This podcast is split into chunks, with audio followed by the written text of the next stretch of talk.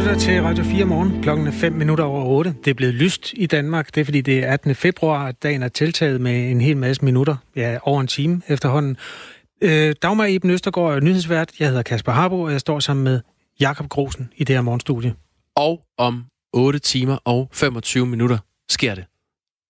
Der får Britta Nielsen sin straf. Britta Nielsen, som øh, ja, har svindlet øh, for 117 millioner kroner gennem øh, øh, Socialstyrelsen.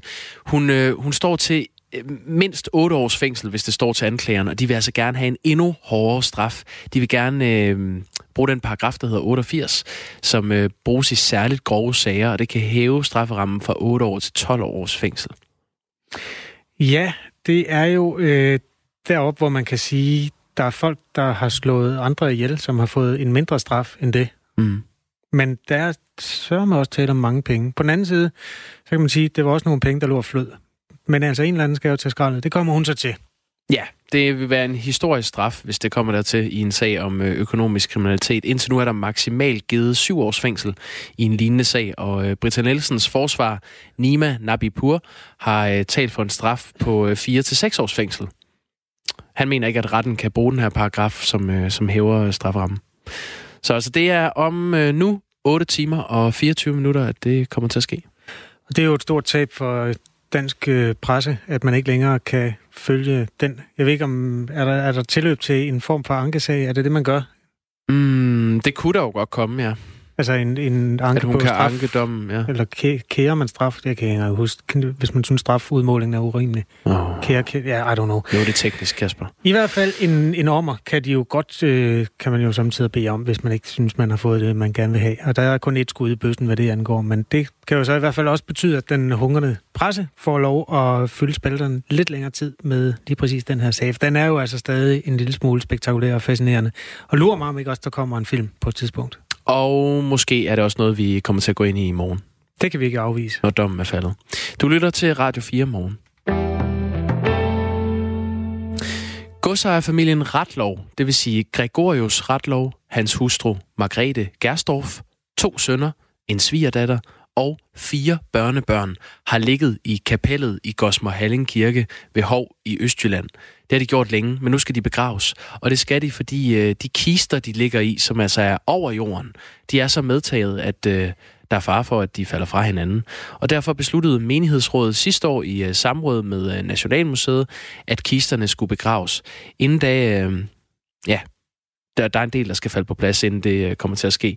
Nu kan vi sige godmorgen til Lisbeth Jensen, næstformand i Gosmer Halling øh, Sovnets øh, menighedsråd. Godmorgen, Lisbeth Jensen. Godmorgen. Uh, I har lige haft en efterlysning i uh, avisen. Uh, hvad eller, eller hvem efterlyser I? Det er rigtigt. Vi har haft øh, i statstidene og i vores egen lokale avis har vi haft en efterlysning af, af slægtninge til, øh, ja, til de syv, der ligger i trækisterne i, i kapellet i Gosmer. Øhm, vi har en lokal beboer i Hov, som er kan man sige, en slægtsforsker, og som også øh, er er en del af familien. Øhm, og så har han har hjulpet os og har også fortalt, at der ikke er nogen direkte efterkommere. Men øh, formaliteterne skulle være i orden, så derfor har vi efterlyst de steder. Altså for os, der lige står på historien i dag, så bliver du nødt til at hjælpe os lidt i gang. Altså der ligger syv døde mennesker i nogle kister. Er der, det er rigtigt, ja. Og de har ligget der noget tid, ikke også? Der er ikke nogen, der får et chok, når de får at vide, at de her mennesker er døde. Det er de ikke. Nej, de har ligget der siden 1714, tror jeg, den første er død. Okay, ja. Det er tre, tre voksne og fire børnekister. Øhm, ved du noget om, hvem har stillet de kister i kapellet? De, jeg kan se et billede af dem, de er sådan ret, øh, de ser tunge ud. altså, kapel, eller kirken er jo en øh, kirke, der blev bygget til, til øh, godset Retlav. Øhm, og det er så, kan man sige, efterkommerne, at, at deres slægt, der er øh, der er blevet begravet eller blevet øh, ja, sat i kister der. Der står også nogle, øh, øh, nogle sarkofager, altså nogle marmorsarkofager, også med nogle af slægtningene, og de skal selvfølgelig ikke begraves, for dem er der jo ikke noget galt med. Men det var simpelthen den måde, man, man man bisatte eller begravede de, øh, de slægtninge, der var på det tidspunkt. Og det har, dem har man jo så haft til at stå i kapellet, ja, lige mm. siden. Og i forbindelse med, at vi gerne ville øh, gøre rummet i stand, fordi det det trængte til, så havde vi Nationalmuseet ind over, som så kunne konstatere, at man kunne slet ikke komme til at røre ved de kister, uden at, ja, at de faktisk ville falde fra hinanden. Nej, og Lisbeth og, øh, Jensen, nu, vi, vi, vi er jo så heldige, vi sidder med et billede, eller heldige og heldige, men vi kan da se de her kister ja, på et billede. Ja. Vil du ikke prøve at beskrive, hvordan de ser ud? Jamen, det er jo øh, altså trækister, øh, hvor man kan sige, at der er en inderkiste. En kan man jo så godt sige egentlig, ligesom det er nu, med en inderkiste, hvor så de afdøde ligger, og så øh, nogle yderkister. Øhm, og, og det er jo så fordi det er træ, er de jo så ved at mørne og, og falde fuldstændig sammen. Man kan godt renovere dem, og det har vi faktisk også fået et øh, bud på. Men det kommer til at koste rigtig, rigtig mange penge. Og derfor har vi blevet anbefalet at man, ligesom man har gjort andre steder, lignende tilfælde, øh, har begravet, kist, begravet kisterne. Og det skal selvfølgelig så ske med en, en ceremoni, og der skal sættes en mindeplade op øh, i kirkens kapel. Der er et, en sms fra en af Radio 4 lyttere, der skriver, puha, det må da give lugtgener at have lige opbevaret på den måde. Lugter der ja, der, hvor de der døde mennesker nej, og deres kister står? Nej, nej. Det, det, i, I den tid, jeg har været involveret, og det er jo ikke siden 1714, okay. men der, der, altså, det er jo da et rum, man kan komme ind i, og øh, hvordan, hvordan, hvordan de egentlig er blevet øh, ja, gjort i stand, hvis man kan sige det sådan, øh, da, de, øh, da de blev lagt i kisterne. Det ved jeg faktisk ikke rigtig noget om. Har I kigget? Øhm, har I løftet på låget? Bare lige kigget om, hvad der er tilbage? Det har vi ikke i den tid, jeg har været med. Ah. Men, øh, men for mange år tilbage, det er jo sådan en, en lidt sjov historie, der, der kører. Der havde man jo øh, der havde man åbnet kisterne, og der kunne man faktisk se, at der på en af kisterne var en form for krassemærker, som man nok tyde det lidt til, at, at Gregorius, som det var, ikke var var helt død på det tidspunkt. Hvad for noget? Det er nok Hvad for noget? en historie. Nej, Lisbeth, ja. det var da den helt vilde historie. Er han blevet øh, altså, lagt i kisten levende? Altså, han, de formodede jo, at han selvfølgelig var død. øhm, og det var han, han da forhåbentlig også. Men, øh, men, men øh, det ser bare ud som om, at han ligger i en lidt forkryblet stilling, og, øh, og, og det ser ud som om, han har krasset på, på kistelåget. Øh, om det er en sand historie, eller det er en historie, som jeg ved i hvert fald, vores øh, pres øh, fortalte mig til konfirmanderne, når hun havde undervisning. Og mm. øhm, noget er der jo nok om det, men, øhm, ja. men om den er helt sand, det tør jeg så heller ikke stå det må jeg lige tjekke. Men, men jeg vil anbefale jer at få ham der gravet ned, hvis han er sådan en, der krasser på kistelåget efter, at, ja, efter han bliver begravet. Det er jo en lidt sjov, det er jo en lidt sjov historie, det er det. Så øh, no. altså, jeg tror, at historien øh, er måske mere en historie, end den er sand, men det får vi jo aldrig helt opklaret. Men, jo, det gør I da. I skal da bare men, kigge. Ja, ja. Men øh, lige nu der er vi jo så der, hvor vi, vi, øh, vi har besluttet os i menighedsrådet for at begrave gisterne, og øh, det er vi så ved at gå videre med nu. Og det skal så selvfølgelig søges forskellige steder om tilladelse til det. Og hvis man er i familie med de her mennesker, hvis du har en, en afdød onkel, der havde det med at krasse på kisten, når han blev lagt i, så ja. øh, kan man altså stadig nå at banke på hos øh, Gosmar Halling Kirke, som ligger ved Hov i Østjylland. Altså, jeg tror, det er lige før ved, ved at være sidste udkald, fordi øh, hmm. vi har haft det i stats og i tiden og i vores egen avis med en udløbsdato, og det er faktisk lige om snart her.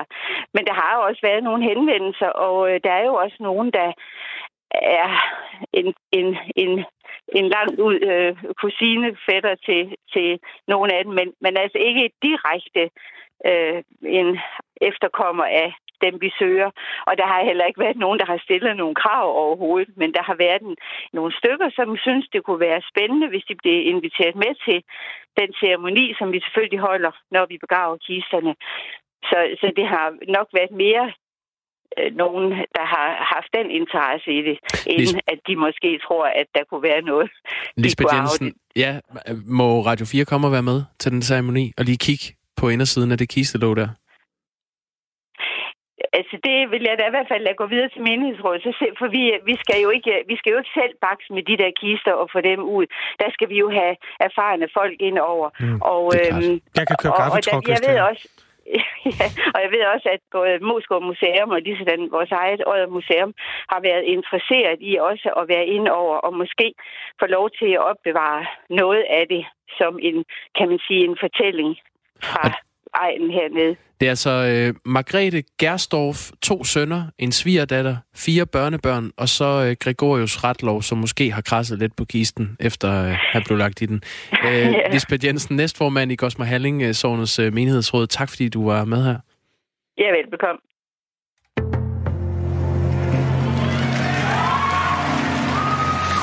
Alkemister.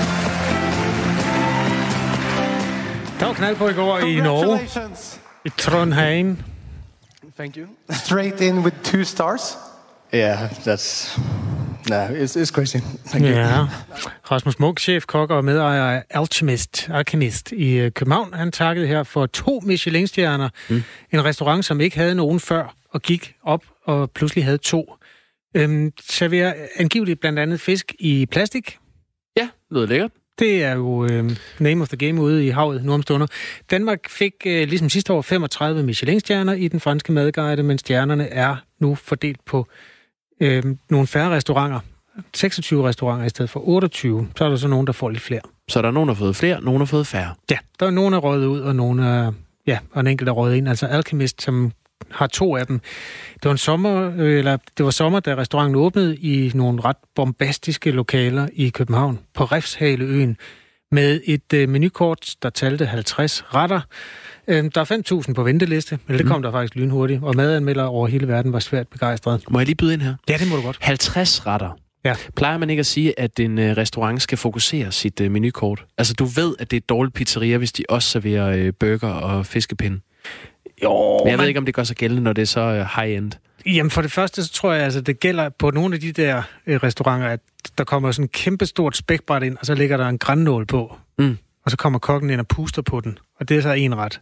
Ja, okay. Og næste ret, det er så en, det. Ja, det er et næsebord fra en, et eller andet. Du ved, Men kan du ikke huske det er. der program, der hed øh, øh, Kniven for struben på TV3, med ham, der hed Bo et eller andet, ham med kokken, der altid var skidesur. Han var sådan den danske Gordon Ramsay. Nej. Og det var altid sådan noget, du kan ikke finde ud af at lave en simpel sovs, for helvede.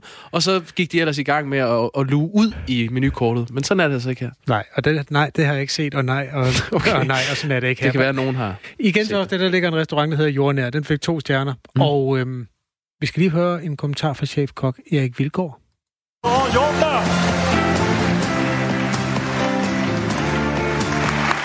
It's uh, it's nice to see that all our uh, all our um, hard work pays off.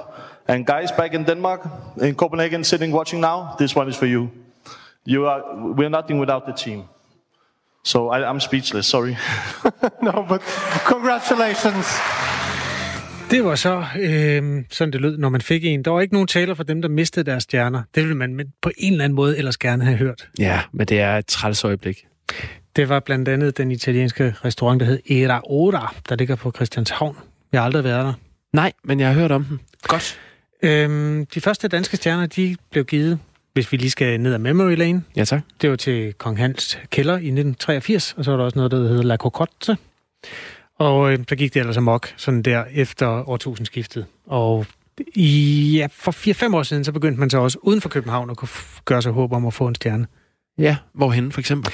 Ja, men øh, jeg ved da, at Wasim Halal har en, der bor i øh, syd for Aarhus. Jeg kan ikke huske, om Molskroen har en. Jeg ved også, så langt vestpå man næsten kan komme. Der har Paul Cunningham vist nok to. Ja. Og dem- Bornholm har vist også en, eller hvad? Det har de garanteret. Det er de ærligt fortjent. Det tror jeg. Nå, Ja, det har de. øhm, Ja, Jamen, øh, spændende, Kasper. Tak for øh, opresuméet af Michelin. det var så lidt.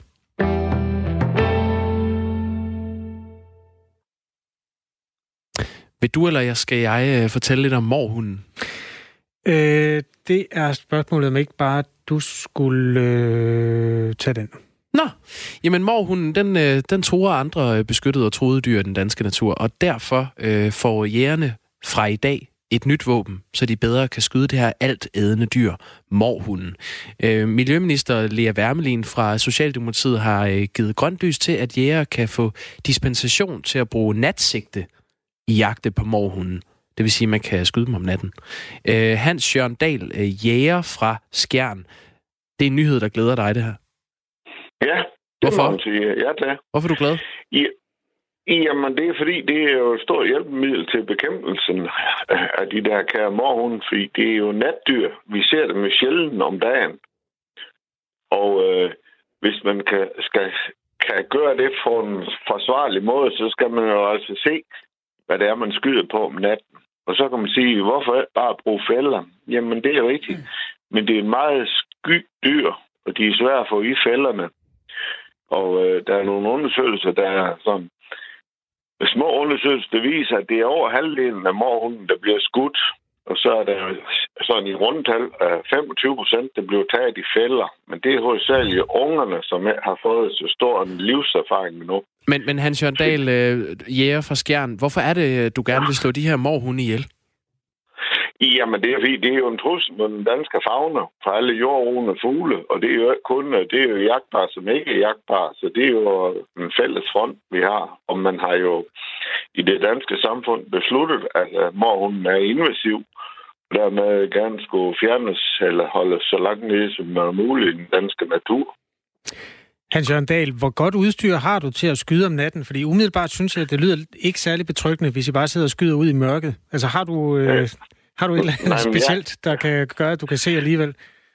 Men det har jeg jo ikke. Det er jo netop derfor, at vi ønsker at få øh, tilladelse til at bruge en natsigte, så man kan se, øh, hvad det er, man skyder på. Fordi jeg skal ikke sidde og skyde ud i natten, hvis jeg kan se, hvad jeg skyder på. Så enkelt er det. Øh, altså, det lyder også som en stor investering. Hvad, skal du ud og købe et eller andet så? Ja, det er jeg jo nok nødt til, fordi der er nok ingen, der sender ud til mig som uh, tak for hjælpen. Så uh, jeg bliver nok nødt til at finde lidt af husholdningspengene til at, at købe uh, udstyr fra. Og det ligger jo fra en 3-4.000, altså op til en frygtelig masse tusinder. Ja, men, men man, altså- kunne jo håbe, man kunne jo håbe på nu, at der, der bliver mange flere, der har en mulighed for at investere i det, at der er kommet nogle gode tilbud på det, så at vi kan måske få det lidt billigere. Mm. Fordi det er jo, det er jo en, øh, en, en stor beløb, der skal offres øh, på det. Den blev øh, første gang registreret i naturen i Danmark i 1980 ved Vejle, morhunden. Ja. Og i perioden fra Ja. 95 til 2003, der blev øh, 25 morhunde registreret. Siden Ja. da er antallet steget øh, kraftigt, og ud fra beregninger vurderes bestanden på øh, nuværende tidspunkt at være omkring 2.000 til 3.000 individer. Det kommer an på, hvornår du går i gang om natten med dit natsigte. Ja. Øhm, morhunden, den udgør en trussel mod, mod fugle og små pattedyr. Øh, ja. og, øh, og det er sådan, at erfaringer fra andre lande viser, at morhunden ret hurtigt spreder og, og formerer sig, og så kan den altså i værste fald udrydde vores beskyttede og, og truede dyr. Øhm, Det er hvor, korrekt. hvor, hvornår, Og, og jeg kan se, de, de der tal, jeg mener, de er noget voldsomt underdrevet, fordi jeg kan se, at i vores kommune er der blevet aflivet over 500 øh, morhund bare inden for det sidste år. Og hvis det skulle være en fjerdedel af bestanden, det nægter jeg at tro på. Jeg tror, at tallene er langt større, end vi har fantasi til. hvor, hvor øh, finder du dem henne? Jamen, det er hovedsageligt på lavbundsarealer, altså langs uh, vandløb og det slige. Men altså, der blev fundet morhund alle mulige steder i dag. Men uh, det er jo en øh, uh, snu dyr, fordi uh, de spiller jo døde, hvis der kommer hunden til dem. Og, og så forlader hunden uh, bare igen. Og, fordi det er også en nyt dyr for hundene, så der er jo også en opgave, som vi skal i gang med også jæger.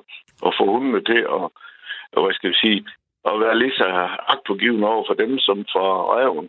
Jeg tror, øh, Hans Jørgen Dahl, at øh, min øh, kollega Kasper Arbo, han ser lidt fjern ud i blikket. Jeg tror, han har fundet et billede af en morhund. Er det rigtigt, Kasper? Ja, det er virkelig en ret smukt dyr. Altså, det ligner sådan lidt en krydsning Ja, af en ja, grævling og en, og en rev eller sådan noget. Sådan Ja. lidt sølvfarvet. Øhm, er det Ja, egentlig ikke, det, er det ikke rigtigt. lidt ærgerligt? Er der ikke en bedre løsning, end at bare slå dem ihjel? Mm, Jo, det er da muligt, men skal vi så afskrive det andet øh, øh, dyreliv, øh, fugleliv, jordruende fugle? Jeg ved det ikke, men jeg ved jo bare, at det der med at regulere naturen er jo i virkeligheden en, en ting, som altid er til diskussion. Og jeg kan også se, den første sms Ja, er kommet er- ind øh, fra, fra en lytter, der synes, det er træls, at jægere skal have en undskyldning for at skyde. Øhm, altså, naturen har vel også øh, tradition for at regulere sig selv? Jamen, det kan man da godt sige. Men altså, så skal man jo bare lade stå til, og så er det det. Altså, øh, så er det, jeg overstår det også. Men øh, nu har vi jo i samfundet, eller samfundet har besluttet, det er en invasiv dyreart, ligesom øh, nogle plant og rotterne er også. Det vil man jo også være træt af, at bare lade stå til der. Mm. Kan man bruge Ja. den der pels til noget, øh, Hans Jørgendal? Den er meget fin. Jamen, det var jo det, der var skyld i, den blev sat ud i tidernes morgen i Rusland. Altså, det tror jeg da godt, man kan. Men altså, øh, jeg vil jo så sige, øh, pels koster jo ikke ret meget i dag, og det er jo lidt øh, umoderne at gå i pels. Fordi selvfølgelig kunne man bruge den, hvis det var måde. Men så vil der ske det, at jagttiden på den, det blev kun lige den kort tid, hvor pelsen er god. Og så har de da rigtig frit slag til at yngle i store mængder. Har du prøvet at skyde en? Ja, det har jeg med, med havlgevær på en uh, revjagt, men det er da også det hele. Jens har Men skrevet uh, ind jeg har til... den til at gå 100 meter fra, hvor jeg er nu. Ja. Men ja, Kan, det er i de mørke timer. Nå, du kan ikke se den nu. Nej, Nej, det nej. kan jeg ikke. Jens han har Nej. skrevet, øh, hvis, hvis I har nedlagt 500 morhunde sidste år, hvorfor har man så brug for natkikkert?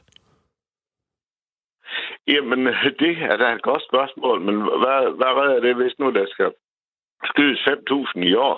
Fordi man kan kun få en lille smule af det. Altså, dem, der er skudt med kigger, de er skudt i sommerhalvåret. Og det er jo typisk unge dyr. Nu drejer det sig om, hvis vi skal reducere bestanden, at man får de gamle dyr skudt, inden de når at sætte øh, yngel i verden her om nogle måneder. Mm. Fordi så er det lige pludselig, i gennemsnit, der får de jo imellem 10 og 12 valpe per par. Så, når jeg så er det måske 14, der skal skydes i stedet for to. Nu er der altså en mulighed for i hvert fald at skyde øh, døgnet rundt, når man får skaffet det udstyr, man har brug for. Det er jo ja. pøj, pøj med det. Knæk og bræk, Hans Jørgen Dahl. Og tak, fordi du ja. var med i Radio 4 morgen. Ja, ja selv tak. Jæger fra Skjern, som altså er øhm, øhm, med til at øh, markere det her, at der nu er givet grønt lys til, at jæger kan få dispensation til at bruge natsigte i deres jagt på morhund, som er en invasiv art, og som vi som stat betragtet har besluttet, den skal dø. Nu indstiller øh, Dagmar Eben Østergaard sigtekornet på dagens nyheder.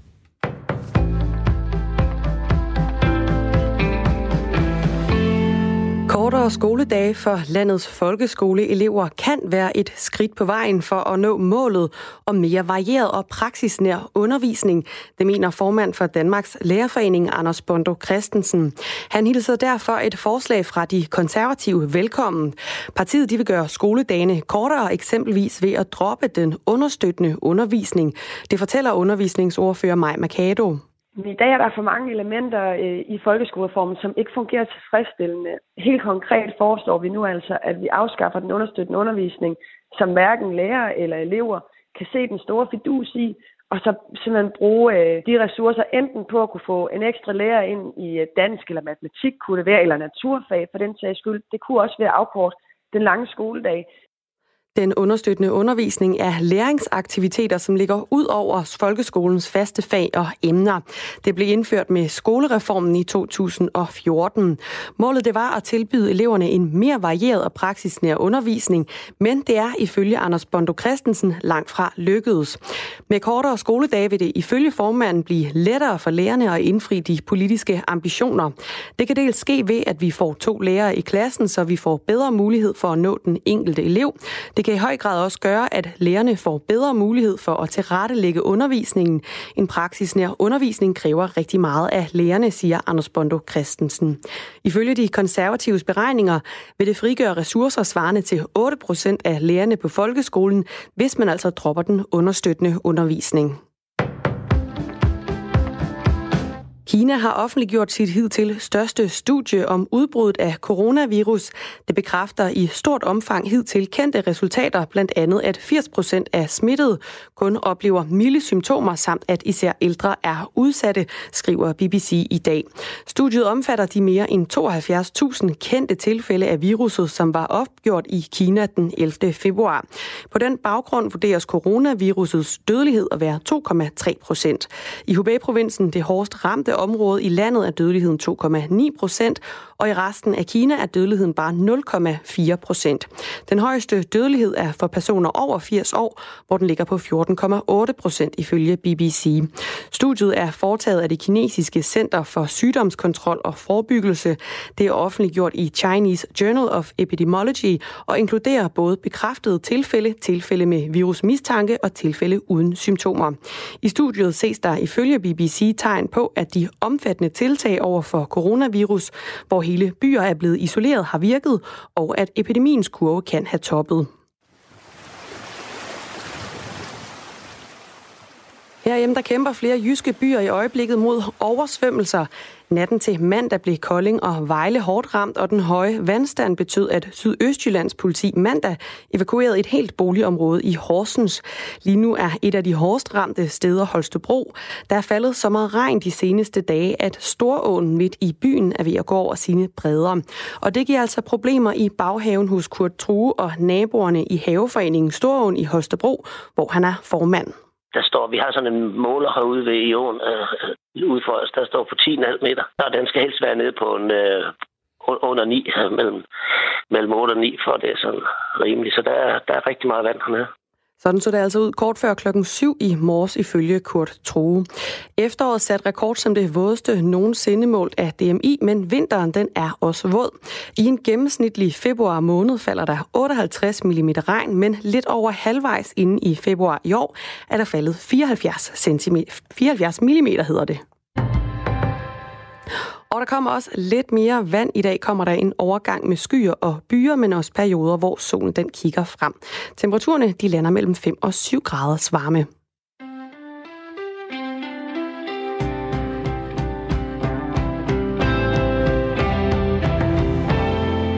Dagmar i Møstergaard leverer nyhederne. Kasper Harbo og Jakob øh, Grosen står her i studiet. Du lytter til Radio 4 morgen. Godmorgen, hvis du lige er vågnet.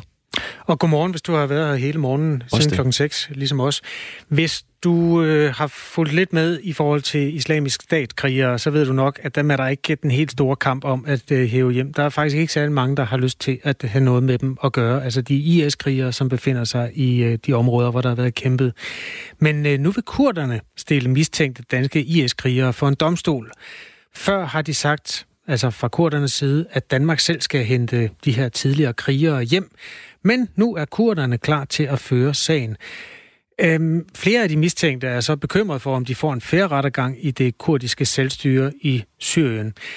Og øhm, det ved vi, fordi at vi har fået besøg af en mand, der har talt med flere af de mistænkte danske IS-krigere, nemlig Dennis Serinci, som er journalist og forfatter. Godmorgen. Godmorgen. Hvad er de bekymrede for? Jeg talte med en fyr fra Aarhus, der var fængslet som IS-kriger dernede i Syrien, han var bekymret for, om han kunne få en færre rettergang i det nordøstlige Syrien, i det, i det kurdiske selvstyre, fordi som han sagde, kurderne har jo ikke nogen rigtig stat her. Øhm, altså, der, I alt er der 10.000 mistænkte IS-krigere, som det kurdiske selvstyre vil retsforfølge, og det er jo atypisk, fordi normalt er det jo noget stater gør. Altså, kurderne har jo ikke en stat, ikke nu omstående i hvert fald. Du har blandt andet talt med en 30-årig Aisha i Al-Rosh-lejren i det nordøstlige øh, Syrien. Hun tog til Syrien sammen med sin mand, og hun indrømmer, at han har kæmpet for islamisk stat. Men hun synes, det er for dårligt, at Danmark har frataget hende sit øh, statsborgerskab. Hun frygter nu den her kurdiske rettergang. Vi skal lige prøve at høre et klip med en, en lille smule af det, hun siger. Savner du Danmark? Øh, ja, det gør jeg. Helt klart. Hvad fortalte hun ellers om sin situation? Jamen, hun sagde, at hun ikke øh, havde talt med sin mand om at tage til Syrien. Hun sagde, at de var blevet enige om at tage til Tyrkiet, og derfra kørte manden hende lige pludselig til den anden side af grænsen, altså til Syrien. Hun sagde, at hun i Danmark ikke havde følt sig velkommen, at hun efter at have færdiggjort sin uddannelse som social sundhedsassistent havde sendt den ene ansøgning efter den anden afsted, men at hun ikke kunne få noget arbejde, og hun mente selv over, fordi hun gik med slør. Mm. Men altså, og, altså, det er jo en ting, men vidste hun godt, at hun skulle i krig for islamisk stat sammen med sin mand? Hun har afvist, hun afviser, at hun har været i krig med IS. Det gør de næsten alle sammen. Alle dem, der er blevet taget til fange af kurderne, siger, at de blot har solgt grøntsager for IS, været elektrikere eller lignende. Ah. De afviser, at de har kæmpet for dem. Uh, andre har mener derimod, at de lyver over, at de har kæmpet. Øh, kvinder måtte jo officielt set ikke deltage i krig, så, men ja, man kan så sige, at det, at de overhovedet er taget dernede, det i sig selv er en støtte til kendegivelse til IS, hvad andre mene. Mm, det er jo i hvert fald sådan, man tolker det fra dansk side, også ved at fratage blandt andet hende her, hendes øh, statsborgerskab. Danmark bakker op om, at kurderne, som altså ikke er en stat, lad os lige sige det igen, men er et selvstyreområde, kurderne kan få lov at, at køre sager. Hvor overrasket er du over, at Danmark bakker op om det? Jeg er overrasket, fordi hidtil har det været sådan, at øh, Blå og Rød Blok har været uenige med hinanden i forhold til, hvad man skulle gøre med de her øh, syrienskrigere. Nu har kurderne så foreslået en tredje vej, som hedder, jamen ved du hvad, vi beholder dem. Ja. Men så retsforfølger vi dem, og så støtter I os. Så er Danmark samlet, så er Rød og Blå Blok samlet. Og det er simpelthen fordi, det der det er en, øh, en tredje vej, som øh, parterne kan blive enige om. Ja, for det betyder, at vi ikke skal foretage os noget som helst. Det må jo vel også passe ind i de fleste danske politikers kram, ikke? Ja, udover at punge lidt ud. Ja, okay. Så altså Davis, øh, Dennis øh, Serinci, som er journalist og har rejst i Syrien og talt med mistænkte danske IS-krigere. Tak fordi du kom. Selv tak. Justitsminister Nick Hækkerup har kaldt det kurdiske, eller den kurdiske anmodning interessant, og han vil nu drøfte det med sine europæiske kolleger.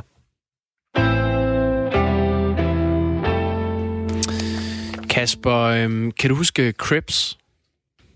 Nej, Crips, Welcome nej. to my crib. Det var et uh, MTV-format, der, uh, der virkelig baskede til den i uh, nullerne, start nullerne. Ah, der var, nej, der passer jeg børn. Jeg så ikke MTV. Nej, hvis du havde haft teenager på det tidspunkt, så kan jeg love dig for, at de havde set Crips. Det var et format, der ligesom... Øhm, det var helt klart før finanskrisen. Det var sådan rigtig øh, samtidig med Nick og Jay, øh, da de virkelig peakede. Ikke? Ja. Altså, det var bling bling.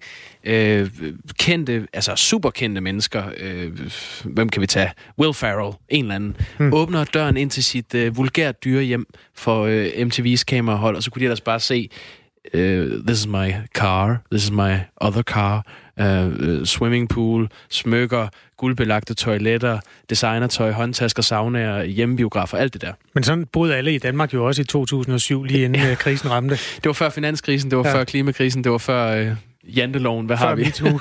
ja, før MeToo. Men jeg følte mig hensat til Crips da jeg så øh, det her salgsopslag. Jeg har printet nogle billeder og lagt til dig. Ja. Øh, det er Niklas Bentners lejlighed på H.C. Andersens øh, Boulevard øh, i København, lige ved Langebro. Gud, hvor er det flot. Den er nemlig flot. Den er øh, 339 kvadratmeter stor, fire værelser, og det er altså øh, det, du får for 24 millioner kroner. Det er Niklas Bentners øh, lejlighed. Han, øh, han købte den øh, tilbage i 2013 for 13,2 millioner kroner, og nu er den altså stedet øh, til 24 millioner kroner. Undskyld, jeg larmer. Lad os ja, lige sige... Øh, øh, undskyld, vi råder. Mørkt bejset øh, parket. Ja, fortæl lidt om parket. Hvad ser du? Jeg ser... Øh, hold kæft, er det en tiger, der ligger der? Det er et, et tiger-tæppe, ja. Et flækket tiger ligger foran det Danmarks største... Altså, hvis du forestiller dig boksen i Nationalbanken øh, gange 3, og så forestil dig den som vinkøler. Den har Niklas Bender stående helt op under det loft til kip, som han har. Det er en hems, du beskriver her. Der er seks ja. vinkøleskab ved siden af hinanden. Så er der øh, vin nok for en fodboldspiller, tænker jeg. Ja, nu drikker han jo rimelig meget, ham her. Men du har sikkert ret i, at der er nok. Øhm, øh, noget, jeg noterer mig, det er, at han, øh, han har flyler stående i øh, stort set alle rum. Og det er sådan nogle ret øh, funky flyler med øh, gennemsigtige... Øh, øh, øh, hvad hedder sådan en? Sådan en, man klasker op, sådan en... Ja, klappen. Ja, overklappen ja. er gennemsigtig, så man kan se strengene øh, nedenunder. De er meget... Kan Bente spille flyl? Futuristiske, det ved jeg ikke. Det, det, det kan jeg næsten ikke forestille mig. Nej, kan jeg simpelthen heller ikke forestille Men øh, så er der vel, hvis øh, Ben Fabric eller en anden kommer til House Party. Men det er jo så ikke så meget længere, fordi han er flyttet, øh, Niklas Bentner. Hmm. Han er flyttet sammen med sin kæreste, øh, Feline Røbstorff, i hendes noget mindre lejlighed på Østerbro. Den skulle faktisk være under 100 kvadratmeter. Så han afgiver lidt plads, men han har jo heller ikke nogen øh, klub længere, Niklas Bentner. Nej, så han skal være hjemme hele dagen, kan man selvfølgelig sige. Ja, nu må vi se, hvad der skal ske med, med ham. Han er i hvert fald øh, siden øh, udgangen af 2019 har han øh, ikke haft en klub. Jeg synes bare, det er så vild en lejlighed, Kasper. Man kan jo blive ved med at dvæle ved den her, det her salgsopslag. Har han... Jeg kan simpelthen ikke se, om det er en fladskærm, han har inde i sin øh, brugskabine. Nej, det er det uden tvivl. Det er Bentner. Selvfølgelig er det. Det er Nå. helt vildt. Men ja. du bad mig om at printe hans horoskop for at finde ud af, om den bliver solgt i dag, ikke? Jo, har du gjort det? Ja, ja det selvfølgelig har jeg det. Lad mig høre. For det første vil jeg godt lige skynde mig at sige, at Bentner han er stenbuk. Og Stenbukken er jo fantastisk organiseret, og der findes for dette stjernetegn ingen opgave, der er for stor at kaste sig ud i. Nå. Øh, Stenbukken er blandt andet karakteriseret ved at være meget disciplineret. Også når den dyrker sport. Nå, men øh, Bentners øh, horoskop for i dag mm. lyder sådan her. Du kan være svær at være sammen med på jobbet. Ikke desto mindre synes du at blive centrum socialt. Hvad det skal føre til, bliver spændende at opleve. Der er store økonomiske potentialer i din dag. Jeg er forbløffet over, hvor, øh, hvor spot on de er hver gang, du printer de der horoskoper. Vi har tidligere på morgenen slået fast, at Martin Brathwaite bliver ikke solgt til FC Barcelona i dag. I dag har vi stort set slået fast, at Niklas Bentners lejlighed bliver solgt. Ja. Og har du en overførsel i netbank på vej? 24 millioner? Nej, det er ikke mig, der har købt Det er ikke dig. Men øh, horoskopnettet.dk skal man altid huske at øh, kreditere, når der er, man læser sådan noget op. Ja, Tak det skal er hermed gjort. Nu skal vi til historien om det, der måske er pres. Mm. Måske er det bare venlighed. Flere eksperter og organisationer stod i går frem i Berlingske og fortalte, hvordan de har følt sig kontaktet lad os kalde det det, med et neutralt ord. Nogle har endda følt sig presset af medarbejdere fra Socialdemokratiet, efter at øh, de her forskellige forskere har udtalt sig kritisk eller skeptisk om Socialdemokratiets udspil. Det her det har fundet sted både før og efter Folketingsvalget i juni. Tidligere på morgen, der talte vi med en af dem. Det er Per Nikolaj Buk, som er professor i økonomistyring ved Aalborg Universitet. Vi spurgte ham om, hvordan han har oplevet den første kontakt med en medarbejder fra Socialdemokratiet, som fik ham til at stoppe op og undre sig. Jamen, det ligger et øh, par år tilbage. Det var i forbindelse med en diskussion, der var omkring øh, det plejehjem, der hedder Lotte, som Thyre Frank, den daværende ældreminister, hun øh, øh havde været øh, leder af. Og den havde ligesom to dimensioner, den diskussion. Det ene, det var om, om friplejehjemsordninger. Det i det hele taget var en god idé, om det førte til, til overbetaling. Øh, og så var der sådan en mere politisk diskussion omkring, hvorvidt Tyre Frank og Lotte havde været en succes eller ej. Øh, så blev jeg kontaktet øh, af en politisk konsulent, øh, som skrev til mig på mail. Jeg var faktisk ikke engang klar over, at det var en politisk konsulent fra Socialdemokratiet. Jeg var sådan ikke tro, det var en fra Folketinget, der skrev til mig, en medarbejder, øh, som havde nogle tekniske spørgsmål omkring en rapport, som øh, kommunernes revision havde lavet i 2008. Øhm, og det vendte jeg så tilbage med, øh, og vi havde en, en, en diskussion af det, men, men, men det var en meget underlig, øh, underlig samtale i virkeligheden, fordi at øh, der var nogle spørgsmål til beregningen, og øh, så var der en diskussion omkring, hvorvidt man kunne bruge de her 2008-tal, som Radio 24 som havde haft øh, øh, eller havde historien diskuteret, de havde fremskrevet til 2011, og så sammenlignet med nogle andre kommunale tal på et andet område. Og jeg havde så vurderet øh, den her KR, Kommuners Revisionsrapport for Radio 24 og egentlig konkluderet, at på det grundlag var der ikke, øh, kunne man ikke sige, der var overbetaling. Øh, og det viste sig så undervejs i den her telefonsamtale, at, øh, at øh, det var en medarbejder fra Socialdemokratiet, og at hun egentlig var øh, meget ivrig efter, at man skulle fortolke øh, tallene på en anden måde. Hun havde nogle spørgsmål til rapporten, og jeg forklarede hende, hvordan den skulle beregnes, øh, hvilket sådan set var den korrekte måde, og Øh, og det var det hele taget en meget underlig samtale øh, undervejs. Og det var ikke, fordi der var et rum for diskussion der. Der var en korrekt måde at udlægge det på. Øh, der er en korrekt måde at udlægge det på, og det er nogle gange sådan, som øh, de konsulenter, der lavede rapporten, de har fortolket det, for den, den er korrekt. Øh, men øh, medarbejderen, hun, hun øh, ville i virkeligheden gerne øh, kunne lave nogle andre sammenligninger, som der altså ikke var grundlag for her. Øh, og, øh, og det viste sig undervejs, at det, det egentlig ikke handlede om, det, det var ikke at forstå den her rapport. Det, det var ikke det, hun var interesseret i. Det var simpelthen at øh, for mig overbevist om, at, øh, at man skulle kunne sammenligne nogle, nogle andre tal, som ikke kunne sammenlignes med hinanden, og, og, og det er jeg fagligt set uenig med hende i. Øh, mm. så, så på den måde var det en, en, en, ja, en, en meget ja, underlig eller meget ukonstruktiv samtale, vi havde, synes jeg.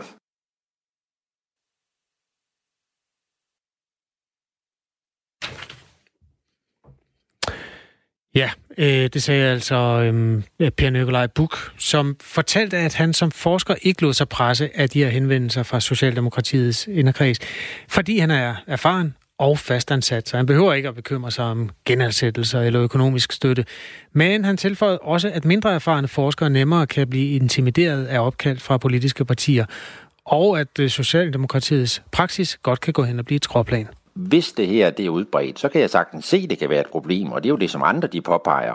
Øh, jeg er jo en fastansat professor, øh, og har jo lidt nemmere ved at, at, at hylde min forskningsfrihed og uvildighed, øh, fordi jeg ikke er afhængig af at få bevillinger og få genansættelser. Øh, men der er jo mange andre øh, yngre forskere, som, øh, som jo ikke har faste stillinger, afhængig af, at øh, de ting, de søger midler til, som jo også er inden for nogle puljer, der er politisk udmeldte, øh, de, øh, øh, de, de, de kan få de her midler, og måske vil være mere bekymrede, hvis nu der bliver klaget til, til institutlederne eller andre over deres udtalelser, som man også nogle gange oplever, der er nogen, der gør, øh, om man ligesom på en eller anden måde føler, at, at man har udtalt sig på forkert grundlag.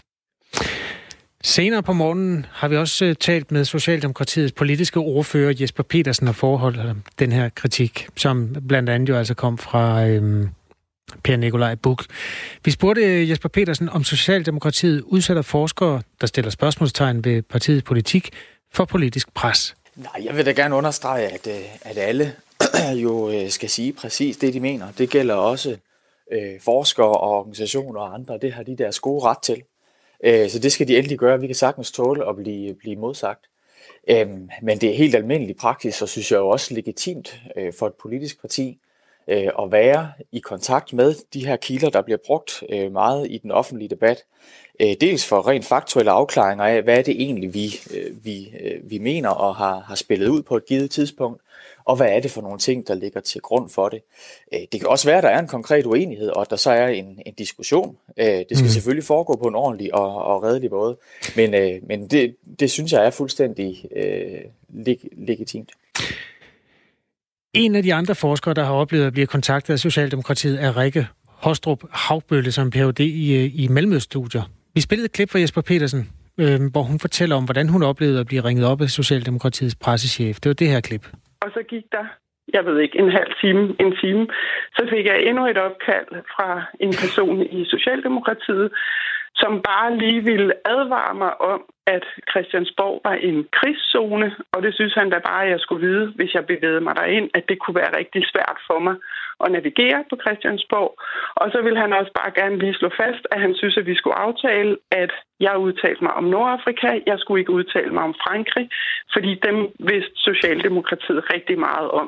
Vi spurgte Jesper Petersen om, hvad årsagen var til, at pressechefen her havde kontaktet Rikke Hostrup Havbølle, hvis ikke det var for at øh, intimidere hende? Jeg ved jo ikke præcis, hvordan ordene de er faldet, men som jeg forstår den her øh, udveksling, så handler det om øh, omstændighederne for et, øh, et møde, øh, der skal afholdes på Christiansborg, hvor den pågældende øh, skulle holde et møde med øh, nogle af vores medarbejdere.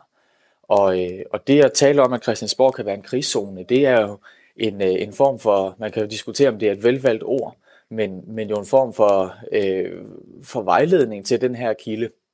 En om, vejledning? At det her emne var, ja på den måde, at det var et ekstremt betændt emne, og at man ville komme under et alvorligt, altså et kraftigt pres fra journalister, og andre politiske partier og andre, der ville synes, at man var ekstremt interessant og gerne ville have øh, udtalelser. Men Øh, det var, hvad vi nåede af klippet fra Jesper Petersen, som vi kom lidt, lidt bræt ud af. Øh, det her det er en historie, der blev afdækket af Berlingske, som sendte den ud i går, og det, der fremgår, der er også, at flere organisationer har prøvet at blive kontaktet af Socialdemokratiet, blandt andre Folkekirkens Nødhjælp. Klokken er jo 8.48. Du lytter til Radio 4 morgen. Og øh, normalt her klokken 5 minutter over 9 på Radio 4, der sender vi øh, Ring til Due. Det øh, format hedder nu Ring til Svende, i hvert fald i den her uge. Godmorgen, Svende. Godmorgen. Svende Lund Jensen. Og vi tænder lige dig. Øh, hvad handler Ring til Svende om i dag? Det handler om øh, børns seksualitet. Og før I får øh, morgenkaffen galt i halsen derude, så hvordan vi taler om det, altså os voksne nok mere. Ikke? Øh, det er fordi, der er åbnet en øh, udstilling nede på Kvindemuseet i Aarhus, øh, der hedder Barnestreger, køn og seksualitet i børns tegninger, hvor altså de øh, kigger på børns tegninger, for at se, hvad fortæller det om børns forståelse for køn og seksualitet. Så vi vil rigtig gerne tale med dig derude om, hvordan du har håndteret det med dine børn, altså hvordan I har talt om det. Er du bange for din egen skygge, eller har du været meget øh, frigjort? Kasper, du har jo et par år mere på, på banen i farrollen end mig. Mm. Har mhm. du fået taget en, en god snak med Jakob om, øh, hvordan man forstår seksualitet og Det er køn? tusind gange nemmere for mig at snakke med Jakob om det, end det er at snakke med mine børn om det, vil jeg sige. Jeg har jo simpelthen ikke oplevet en eneste gang ikke at blive taget på sengen, når min egen søn har spurgt om et eller andet. Altså, jeg, han har konstant været jeg har prøvet at forberede mig på, nu skal jeg have den her snak med ham, ja. øh, eller på et eller andet tidspunkt vil han gerne vide noget, og så alligevel så overrasker han mig med, med det, han kommer og spørger om. Og det er jo noget af det, vi så skal tale om. Hvordan, hvordan i tale sætter vi det med, øh, med børnene? Man kan som altid selvom det ikke er Camilla Due, der er her i dag, så kan man jo ringe 72 30 44 44 eller skrive på 14 24 R4 mellemrum. Du burde tage din dreng med, Svende. Jamen, han er jo simpelthen i skole, og det er jo også vigtigt. Nå ja, okay. Det er fair også vigtigt, men det er et sprængfarligt emne. Interessant emne. Det er det. Godt, vi har skolen, vi kan sende dem hen til, så vi slipper for at snakke om alt det der ubehagelige. Han synes også, jeg er meget pinlig for tiden, så jeg er ikke sikker på, at han vil have lyst til at tage med på arbejde i dag. Puh, det ringte til Svende øh, her klokken 5 minutter over 9. Tak for det, Svende. Det var også lidt. Radio- og øh, tv-nævnet har ikke levet op til sit ansvar i øh, sagen om udbuddet af Danmarks nye kulturradiokanal på DAB, som øh, i efteråret overraskende blev vundet af Radio Loud på bekostning af blandt andet Radio 24 /7. Det vurderer Christian Schaffi, som var formand for Radio- og tv-nævnet fra 2004 til 2012 udgangen af det år. Det skriver Berlingske. Nu kan vi sige godmorgen til Christian Schaffi. Godmorgen. Godmorgen. Ja, tidligere formand for øh, Radio- og TV-nævnet. Hvor ser du, at, at Radio- og TV-nævnet har svigtet i den her sag?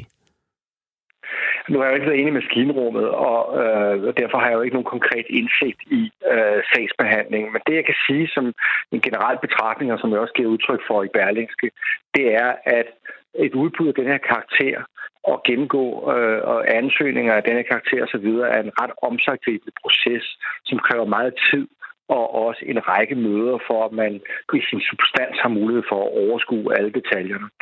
Og der siger jeg så bare, at det er vigtigt, at Radio-TV-nævnet øh, afser den fornødne tid til at øh, kunne realitetsbehandle og vurdere boniteten og substansen af de enkelte delkriterier i udbuddet og ansøgningerne for at have kvalificeret grundlag at øh, vurdere indstillingen fra mediesekretariatet på.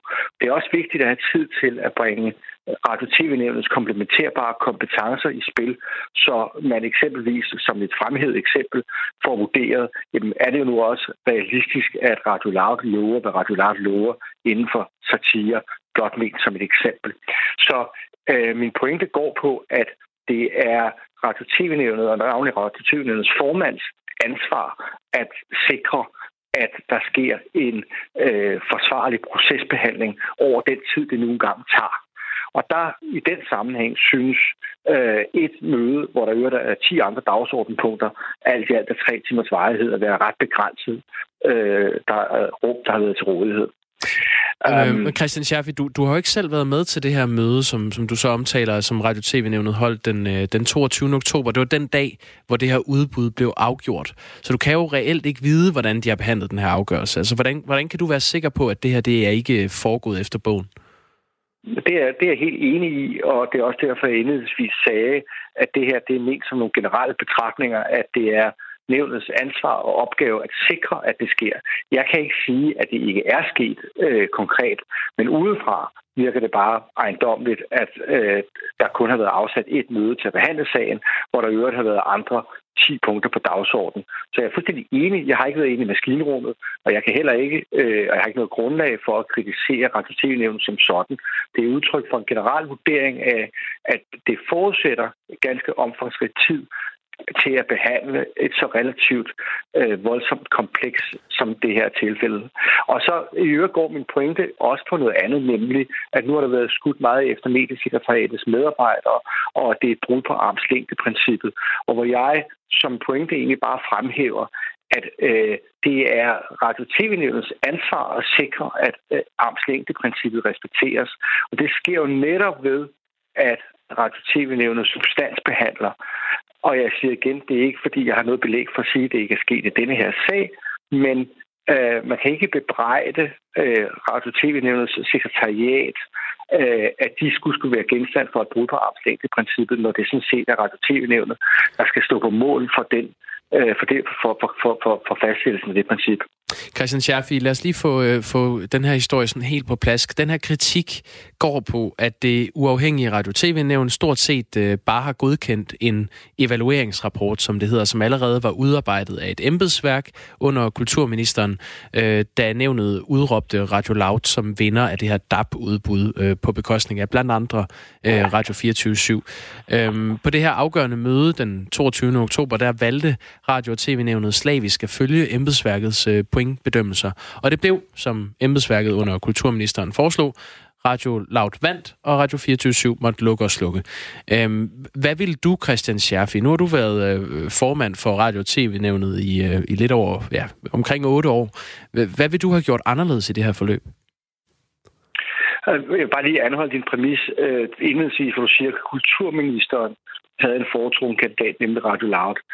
Det, det tror jeg ikke nej, bare, nej, man kan lægge nej, jeg sagde, jeg sagde embedsværket under kulturministeren. Ja, embedsværket. Ja, okay. Ja. Um, øh, jamen, jeg, jeg, man kan sige det på den måde, at, at øh, det må bestræbes, at en så vigtig, øh, et så vigtigt udbud ikke bare behandles øh, over kort tid, men over lang tid. At der er tid til refleksion, at der er tid til, at Radio TV-nævnets enkelte medlemmer har mulighed for at dykke helt ned i materiensubstansen, vurdere de enkelte delkriterier i nævnsarbejdet, debattere de enkelte delkriterier for at øh, validere, efterprøve, substansbehandle mediesekretariatet øh, indstilling til afgørelse.